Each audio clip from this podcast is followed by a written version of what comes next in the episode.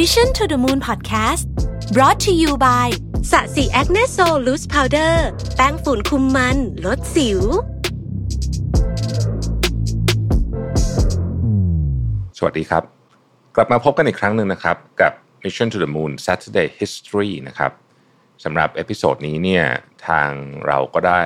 collaboration กับเพจ I'm from Andromeda นะครับเพจที่เขียนเล่าเรื่องราวเกร็ดน่ารู้ในประวัติศาสตร์อีกเช่นเคยนะครับยังไงถ้าคุณผู้ฟังชื่นชอบเรื่องราวที่ผมเล่าเนี่ยนะครับก็สามารถไปติดตามเรื่องราวที่น่าสนใจอื่นๆได้อีกในเพจ I'm from Andromeda กันได้นะครับก่อนจะเข้าเนื้อหาในวันนี้เนี่ยนะครับต้องขอเตือนเป็น trigger warning หน่อยนะครับว่าใน EP นี้เนี่ยจะมีเรื่องราวที่พูดถึงการทารุณกรรมสัตว์นะครับใครที่ไม่ค่อยชอบเรื่องแบบนี้ก็ข้ามไปก่อนนะครับทุกคนรู้ไหมครับว่าในสหราชอาณาจักรเนี่ยมีคนที่มีภาวะหัวใจหยุดเต้นเนี่ยราว 30,000 ครั้งต่อปีในสหรัฐอเมริกาเนี่ยนะครับมีมากถึง 3-4 แสนครั้งต่อปีนะครับโรคหัวใจนับเป็นสาเหตุการตายที่พบบ่อยที่สุดรองจากโรคมะเร็งและอุบัติเหตุอีกด้วยแน่นอนว่ามันเป็นภัยเงียบที่สามารถเกิดขึ้นเมื่อไหร่ก็ได้นะครับแต่คนรอบข้างก็สามารถลดอัตราการเสียชีวิตได้ด้วยการทำ CPR การทำ CPR คือการปฐมพยาบาลเบื้องต้นที่จะช่วยให้ผู้หยุดหายใจหรือหัวใจหยุดเต้นเนี่ยให้กลับมาหายใจได้อีกครั้งหนึ่งแต่รู้ไหมครับว่าการทำ CPR ขั้นตอนการนวดหัวใจที่เราทำกันอยู่ทุกวันนี้เนี่ยจริงๆแล้วมันเกิดขึ้นจากความบังเอิญ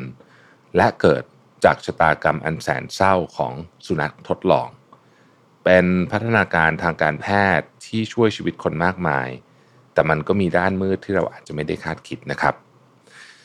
ในช่วงต้นทศวรรษที่19เนี่ยประเทศสหรัฐอเมริกามีการปฏิวัติทางไฟฟ้าบ้านเรือนอาคารก็เต็มไปด้วยการใช้เครื่องใช้ไฟฟ้าตั้งแต่หลอดไฟไปจนถึงตู้เย็นแต่อีกสิ่งที่ตามมาจากการปฏิวัติครั้งนี้คือการโดนไฟฟ้าช็อตครับในช่วงเวลานั้นเรียกได้ว่ามีหลายคนต้องเสียชีวิตจากภาวะหัวใจหยุดเต้นจากการโดนไฟฟ้าช็อตและเมื่อพวกเขาพบว่าไฟฟ้ามีส่วนที่ทำให้เกิดการเปลี่ยนแปลงของการเต้นของหัวใจ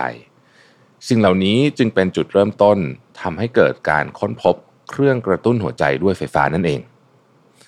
ในช่วงแรกๆเนี่ยนะครับเครื่องกระตุ้นหัวใจด้วยไฟฟ้ามีขนาดค่อนข้างใหญ่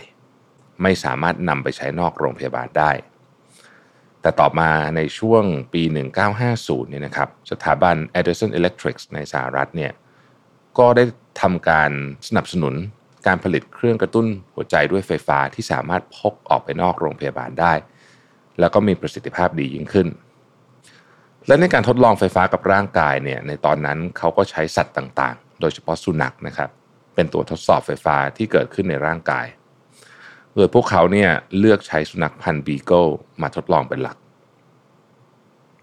ในปี1958เนี่ยนะครับในห้องทดลองแห่งหนึ่งที่จอห์นฮอปกินส์ก็เกิดการทดลองที่น่าสนใจขึ้นกายนิคเคิลบอเกอร์นะครับชายหนุ่มที่เพิ่งจบได้ไม่นานนะฮะอายุ29ปีกำลังทำการทดลองให้กับ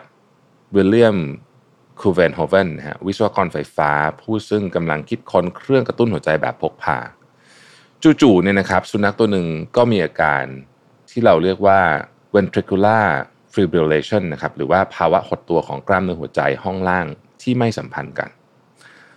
และโดยปกติเมื่อเกิดเหตุการณ์นี้ขึ้นเนี่ยพวกเขาจะใช้เครื่องกระตุ้นหัวใจเพื่อให้หัวใจของสุนัขกลับมาเต้นเป็นปกติภายใน5นาทีก่อนที่มันจะเสียชีวิตลงแต่วันนั้นเนี่ยนะครับพวกเขาอยู่บนห้องทดลองชั้นที่12เครื่องกระตุ้นหัวใจเนี่ยอยู่ที่ชั้น5นะครับกายรู้ดีถึงความล่าช้าและความเอื่อยเฉื่อยของลิฟท์ที่อาคารนี้ว่าพวกเขาเนี่ยไม่มีทางที่จะนำเครื่องไฟฟ้ามากระตุ้นหัวใจสุนัขได้ทันเวลาแน่นอนและในขณะนั้นกายก็นึกบางอย่างขึ้นมาได้ว่าเมื่อไม่กี่สัปดาห์ก่อนเนี่ยเขาก็ได้สังเกตเห็นว่าเพียงแค่ใช้แรงมือกด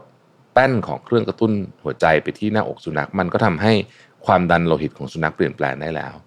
กายจึงบอกเพื่อนร่วมงานเขานะครับให้เอามือปั๊มเข้าไปที่หน้าอกของสุนัขเป็นจังหวะที่เท่ากันจากนั้นกายก็วิ่งลงไปที่ชั้น5นะครับแล้วก็นำเครื่องกระตุ้นหัวใจเนี่ยขึ้นลิฟต์มาแบบช้าๆมาที่ชั้น12นะครับกระบวนการทั้งหมดเนี่ยใช้เวลาไปเกือบ20นาทีนะฮะในที่สุดเนี่ยกายก็สามารถนำเครื่องกระตุ้นหัวใจด้วยไฟฟ้ามาถึงตัวสุนัข ที่เพื่อนร่วมงานของเขาเนี่ยกำลังปั๊มหัวใจอยู่ได้กายไม่รอช้าเปิดเครื่องกระตุ้นหัวใจและช็อคเข้าไปที่สุนัขเป็นจำนวน2ครั้งจนในที่สุดสุนัขตัวนั้นเนี่ยก็ฟื้นคืนชีพขึ้นมาอีกครั้งหนึ่งนะฮะเหตุการณ์บังเอิญและไม่คาดฝันในครั้งนี้เนี่ยทำให้เกิดการค้นพบครั้งยิ่งใหญ่ที่สุดครั้งหนึ่งพวกเขาค้นพบว่าการกดหน้าอกเป็นจังหวะนั้นสามารถช่วยชีวิตได้ซึ่งมันเป็นวิธีที่จะช่วยชะลอการเสียชีวิตให้ช้าลงก่อนที่จะได้รับการกระตุ้นหัวใจด้วยไฟฟ้าอีกครั้งหนึ่งหลังจากนั้นเนี่ยกายก็นำการค้นพบครั้งนี้เนี่ยไปบอกดร.จิมจูดนะครับซึ่งเป็นศัลยแพทย์หัวใจที่ทำงานอยู่ในห้องแลบในอาคารเดียวกันนี่เองดร.จิมพบว่าการกดหน้าอกเช่นนี้มีประสิทธิภาพมากในการช่วยเหลือคนทำให้พวกเขาเนี่ยเริ่มทำการศึกษาและค้นคว้าต่อทันทีจนในที่สุดเนี่ยเขาก็สามารถที่จะหาแรงกดและความถี่ที่เหมาะสมที่จะสามารถยื้อโอกาสรอดชีวิตให้ได้มากที่สุดและด้วยความถี่และแรงกดที่เหมาะสมพวกเขาพบว่ามันสามารถยืดเวลามีชีวิตของสุนัขตัวหนึ่งได้มากกว่า1ชั่วโมงเลยทีเดียวนะครับทำให้การทดลองดังกล่าวเนี่ยเริ่มเป็นที่พูดถึงอย่างกว้างขวางกันในมหาวิทยาลัยซึ่งทางดร.จูดก็เชื่อว่าเทคนิคการปั๊มหน้าอกสุนัขที่เขาคิดขึ้นมาเนี่ยจะใช้กับคนได้เช่นเดียวกันแต่ปัญหาก็คือว่ามันยังไม่เคยมีการทดสอบการกดหน้าอกกับมนุษย์จริงๆสักครั้งหนึ่ง1ปีต่อมามีหญิงสาวอายุ35ปีคนหนึ่งกำลังเข้ารับการผ่าตัดถุงน้ำดีที่จอห์นฮอปกินส์แต่แล้วเธอก็มีปฏิกิริยาตอบสนองที่ไม่ค่อยดีนักกับยาชานะครับทำให้เธอเข้าสู่สภาวะหัวใจหยุดเต้นทันทีดร.จูดจึงได้ลองใช้แรงกดตามจังหวะเข้าที่หน้าอกของเธอและภายใน2นาทีต่อมาหัวใจเธอก็กลับมาเต้นอีกครั้งหนึ่งทำให้เธอสามารถเข้ารับการผ่าตัดต่อได้ความสำเร็จในครั้งนี้เนี่ยถือเป็นครั้งแรกในประวัติศาสตร์ของมนุษย์ที่มีการกดหน้าอกเพื่อกู้ชีพอย่างเป็นทางการก็ว่าได้ต่อมาในปี1960ดร.จิมกายและวิลเลียมก็ได้เผยแพร่การค้นพบครั้งนี้ของเขาลงในบทความนะครับโดยมีประโยคสำคัญที่เขียนไว้ว่าใครๆก็สามารถเริ่มขั้นตอนการช่วยชีวิตได้ทั้งหมดที่จำเป็นเนี่ยมีเพียงแค่2มือเท่านั้นจากนั้นทั้ง3คนก็ร่วมมือกับกลุ่มวิจัยอื่นๆทำการศึกษาเรื่อง CPR และได้พัฒนาการช่วยชีวิตคนให้มีประสิทธิภาพมากยิ่งขึ้นจนกระทั่งการทำ CPR เนี่ยได้แพร่หลายแล้วก็โด่งดังไปทั่วโลกนะครับมีการนำเรื่องนี้เนี่ยไปสอนในโรงเรียนในองค์กรต่างๆเนื่องจากว่าเป็นเรื่องใกล้ตัวแล้วก็เป็นการช่วยชีวิตเบื้องต้นที่ทุกคนเนี่ยจำเป็นที่จะต้องรู้เมื่อได้รู้จุดกำเนิดของ CPR แล้วคุณอาจจะสงสัยว่าทำไมสุนัขพันธุ์บีเกิลต้องมาเป็นสัตว์ทดลองให้กับวงการแพทย์ในเรื่องนี้เราอาจจะต้องย้อนกลับไปในช่วงยุคบุกเบิกการคิดค้นพลังงานนิวเคลียร์กันก่อนนะครับในสมัยช่วงสงครามโลกครั้งที่2พลูโทเนียมธาตุโลหะกัมมันตรังสีธาตุที่นำไปสู่การสร้างอาวุธนิวเคลียร์แล้วก็เตาปฏิกรณ์นิวเคลียร์เนี่ยเริ่มโด่งดังอย่างมากจากโครงการแมนฮัตตันที่เราคุ้นชื่อกันมากเนี่ยนะครับโครงการนี้เป็นโครงการพัฒนาระเบิดปรมาณูซึ่งนำไปสู่การทิ้งระเบิดที่นางาซากิที่เรารู้จักกันในชื่อ Fat Man ที่ใช้พลูโทเนียมเนี่ยเป็นส่วนประกอบนะครับแต่พลูโทเนียมก็ไม่ได้มีแต่ข้อเสียที่เอาไว้ใช้ระเบิดฆ่าเพื่อนมนุษย์ด้วยกันเท่านั้นแต่มีข้อดีอยู่บ้างนะครับอย่างการใช้พลูโทเนียม238ที่เป็นไอโซโทปนะฮะสำหรับการผลิตพลังงานไฟฟ้าให้กับอุปกรณ์บางอย่างที่ไม่ต้องมีการบำรุงรักษานานๆและยังถูกใช้ในการผลิตไฟฟ้าให้กับเครื่องกระตุ้นหัวใจอีกด้วยทำให้มีชีวิตจำนวนมากสามารถรอดมาได้ก็เพราะพลูโทเนียมนี้เองนะครับแต่ถึงแม้ในปัจจุบันเนี่ยจะมีการเลิกใช้พลูโทเนียมกับเครื่องกระตุ้นหัวใจแล้วก็หันมาใช้แบตเตอรี่แบบลิเธียมแล้วก็ตามแต่กว่าจะมาถึงจุดนี้ได้เนี่ยนะครับก็ได้มีการทดลองทางวิทยาศาสตร์มากมายเพื่อศึกษาผลกระทบของพลูโทเนียมที่มีต่อมนุษย์แต่ก่อนที่จะมาถึงมนุษย์นั้นเนี่ยพวกเขาได้เริ่มการทดลองในสุนัขมาก่อน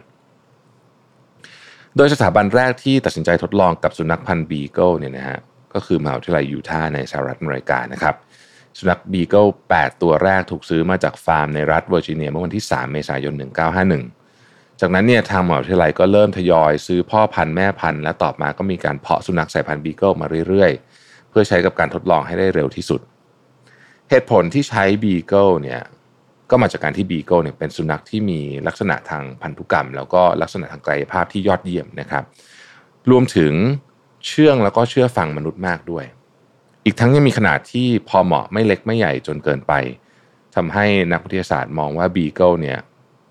เหมาะกับการทดลองอย่างมากแต่ว่าสภาพความเป็นอยู่ของบีเกิลเหล่านั้นไม่ค่อยดีนะครับในปี1955เนี่ยมีบีเกิลมากกว่า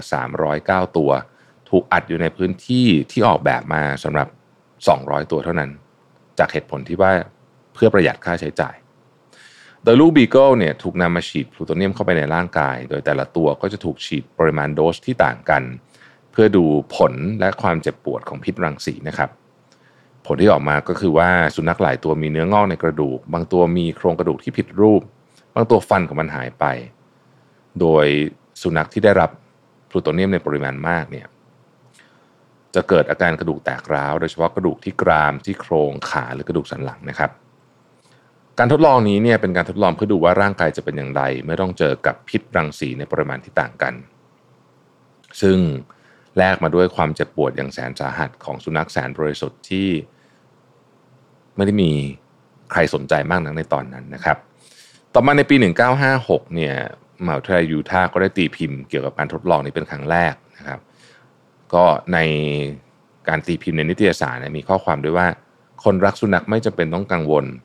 เพราะการทดสอบไม่เจ็บปวดและไม่มีสุนัขเสียชีวิตซึ่งเป็นสิ่งที่ค้านกับความเป็นจริงอย่างมากเพราะจริงๆแล้วเนี่ยมีสุนัขหลายตัวนะครับเสียชีวิตไปจากการทดลองแล้วก็มีสุนัขอีกหลายตัวที่กำลังรอวันตายจากการทดลองต่อมาเมื่อการทดลองประเภทนี้เริ่มแพร่กระจายไปอย่างรวดเร็วเนี่ยนะครับการทดลองนี้เนี่ยก็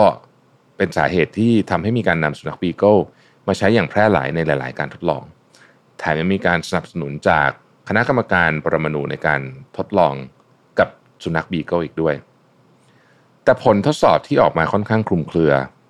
หลายๆการทดลองล้มเหลวจากการหาข้อสรุปว่าแท้จริงแล้วเนี่ยสารกัมมันตรังสีมีผลต่อมนุษย์อย่างไรบ้างในขณะที่สงครามเย็นก็ค่อยๆซาลงทำให้การทดลองกับบีเกิลเริ่มหายไปด้วยอย่างไรก็ดีนะครับท้ายที่สุดแล้วเนี่ยมีบีเกิลกว่า 7,000 ตัวนะฮะถูกฆ่าตายโดยจะเรียกว่าเสียเปล่าก็ได้จากการทดลองที่โหดร้ายและเจ็บปวดน่าสยดสยองเพราะถูกฉีดแล้วก็บังคับให้ดมสารพิษเหล่านี้นะครับปัจจุบันเนี่ยในแต่ละปีมีการใช้สุนัขกว่า 60,000 ตัวในการวิจัยและทดสอบในสหรัฐถึงแม้ว่าการทดลองจะไม่โหดร้ายเท่ากับในอดีตนะครับเพราะปัจจุบันนี้เนี่ยการทดลองเนี่ยต้องผ่านมาตรการต่างๆมีการตรวจสอบด้านจริยธรรมนะครับแต่พวกเราเองเนี่ย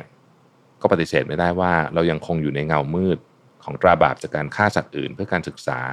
เพื่อความอยู่รอดและสร้างความยิ่งใหญ่แก่ผู้ที่เรียกตัวเองว่ามนุษย์ไปตลอดกาลขอบคุณและพบกันใหม่ในสัปดาห์หน้านะครับสวัสดีครับ Mission to the Moon Podcast Presented by สะสีแอคเนโซลแป้งฝุ่นคุมมันลดสิว